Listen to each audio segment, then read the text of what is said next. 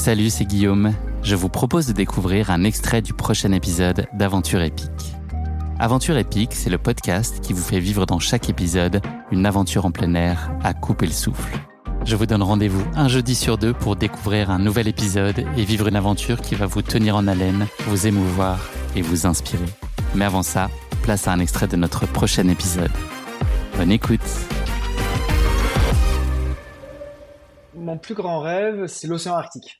Parce que l'océan Arctique, pour moi, est l'endroit sur Terre qui me fascine le plus. Parce que euh, bah, c'est un océan et pas un continent. Et puis quand on skie sur un océan et que l'océan part à la dérive et qu'il y a des ours blancs et puis qu'il y a du pacaille, c'est pour moi c'est vraiment l'endroit le, plus fascinant sur Terre. Quand on est explorateur polaire, hein, c'est un peu le Graal à mes yeux, l'océan Arctique. Et les deux dernières années, moi, je me suis préparé pour euh, essayer d'aller, de partir du nord du Canada jusqu'au pôle Nord en solo et en autonomie complète. Et ces deux dernières années, je me suis cassé les dents parce que j'ai pas pu partir à cause principalement de l'invasion de la Russie en Ukraine. Alors, quel est le lien? Chaque année, ça fait peut-être 20 ou 30 ans, hein, je me souviens plus exactement de la date, mais il y a une base qui s'appelle Barneo, une base qui a été montée par des Russes, qui est une base flottante temporaire, donc qui est construite juste pour un, mois et demi, qui est montée juste à côté du pôle Nord pour accueillir des gens qui veulent faire des expéditions. Et cette base-là, moi j'en avais besoin. Une fois que tu arrives jusqu'au pôle Nord, tu as besoin de cette base pour rentrer à la civilisation. Si cette base est, inexistante, tu te pointes au pôle Nord et puis il n'y a absolument rien. Donc tu n'as aucun moyen de rentrer à la civilisation. Donc avec les tensions Russie-Ukraine, la base euh, n'a pas été montée les cinq dernières années. Ouais, ça a été vraiment euh, difficile pour moi parce que se préparer sur un projet comme ça où on engage pas mal sa vie, entre le budget, l'équipement, la mise en place de la logistique, c'est vraiment un travail dévorant à temps plein. Donc voilà, donc le dernier épisode Pôle Nord, je me suis rendu euh, avec Caroline et une amie Maria, on a été jusque dans le nord du Canada avec tout mon matériel, la nourriture était prête. Et puis euh, j'avais toujours pas de confirmation du montage de la base de Barneo. Donc j'ai été obligé d'annuler euh, le projet. Donc c'est là qu'est venue l'idée de l'Antarctique. Si le pôle euh, positif ne marche pas, on s'intéresse au pôle négatif.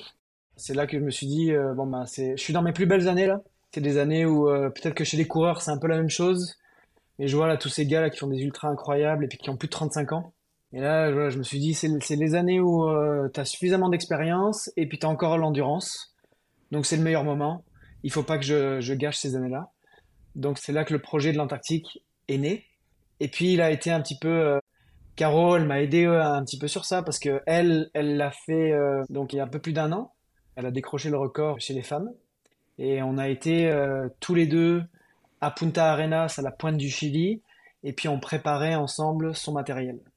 Et là, le fait de la voir partir, je me souviens, je lui ai encore dit là, Carole, j'aimerais vraiment être à ta place. Donc voilà, c'est pour ça qu'après ça a enfoncé le clou et que moi je me suis dit euh, j'aimerais aller en Antarctique, essayer de battre le record de vitesse. Mais avant tout, je vais parler à mon ami euh, Christian, puis je vais lui demander qu'est-ce qu'il en pense parce que pour moi notre amitié était plus importante que juste un record pour un record. Et puis il a été vraiment, euh, il m'a vraiment soutenu sur ça. Donc après tous les feux étaient ouverts pour aller en Antarctique. À quel moment toi tu as la conviction absolue que tu as défini la bonne expédition, le bon prochain projet pour toi? Est-ce qu'il y a une part d'impulsivité, tu vois, un espèce de truc un peu irrationnel, de, de rêve? Tu vas mettre beaucoup de rationnel et passer beaucoup de temps à analyser toutes les raisons qui font que ça peut être le bon choix ou pas? Ou est-ce que c'est impératif? Tu mets vraiment tous les garde-fous nécessaires avant de te dire, OK, le prochain projet, euh, c'est ça? Non, alors effectivement, c'est un peu impulsif. Surtout que euh, sur ce projet-là, il y a pas mal de gens, enfin pas mal de gens, certaines personnes en Antarctique euh, qui ont croyaient pas, qui disaient non non mais le français là il a aucune chance. C'est vrai qu'il y a une grosse différence entre les Norvégiens puis le reste du monde. Le truc, c'est que nous, on n'est pas nés sur des skis. Et les Norvégiens sont excellents en ski de fond. Et aujourd'hui, je sais pas s'il y a un autre pays qui se rapproche de la Norvège en termes de médailles olympiques sur des Jeux d'hiver. Mais donc voilà, moi je, savais que l'ami là, Christian, qui avait le record, lui, il est excellent skieur. Il avait quoi, 35 ans quand il l'a fait J'imaginais qu'il s'était entraîné comme un fou et puis il faisait régulièrement des longues distances à ski. Donc voilà, donc moi il y avait ce côté un petit peu impulsif en me disant oh là là, est-ce que je vais y arriver? J'en ai aucune idée, mais à partir du moment où j'ai eu pris la décision, je me suis dit ok, mets tous les garde-fous en place et puis euh, dors, mange, Antarctique tous les jours. et donc voilà, l'année dernière, ma vie juste en fonction de ce projet, parce que je me suis beaucoup entraîné. Je suis allé m'entraîner là où s'entraînait l'équipe de, Norvège. J'ai accepté un, job de, guide sur un glacier, sur une calotte glaciaire, moi, ce qui m'a permis de skier tout l'été dernier. Et après, euh, bah, j'étais pas mal sur les, skis à roulettes. Et puis là, donc toute cette préparation physique, j'ai fait copier-coller sur la logistique et l'équipement. Je me suis dit, tu dois rien laisser au hasard.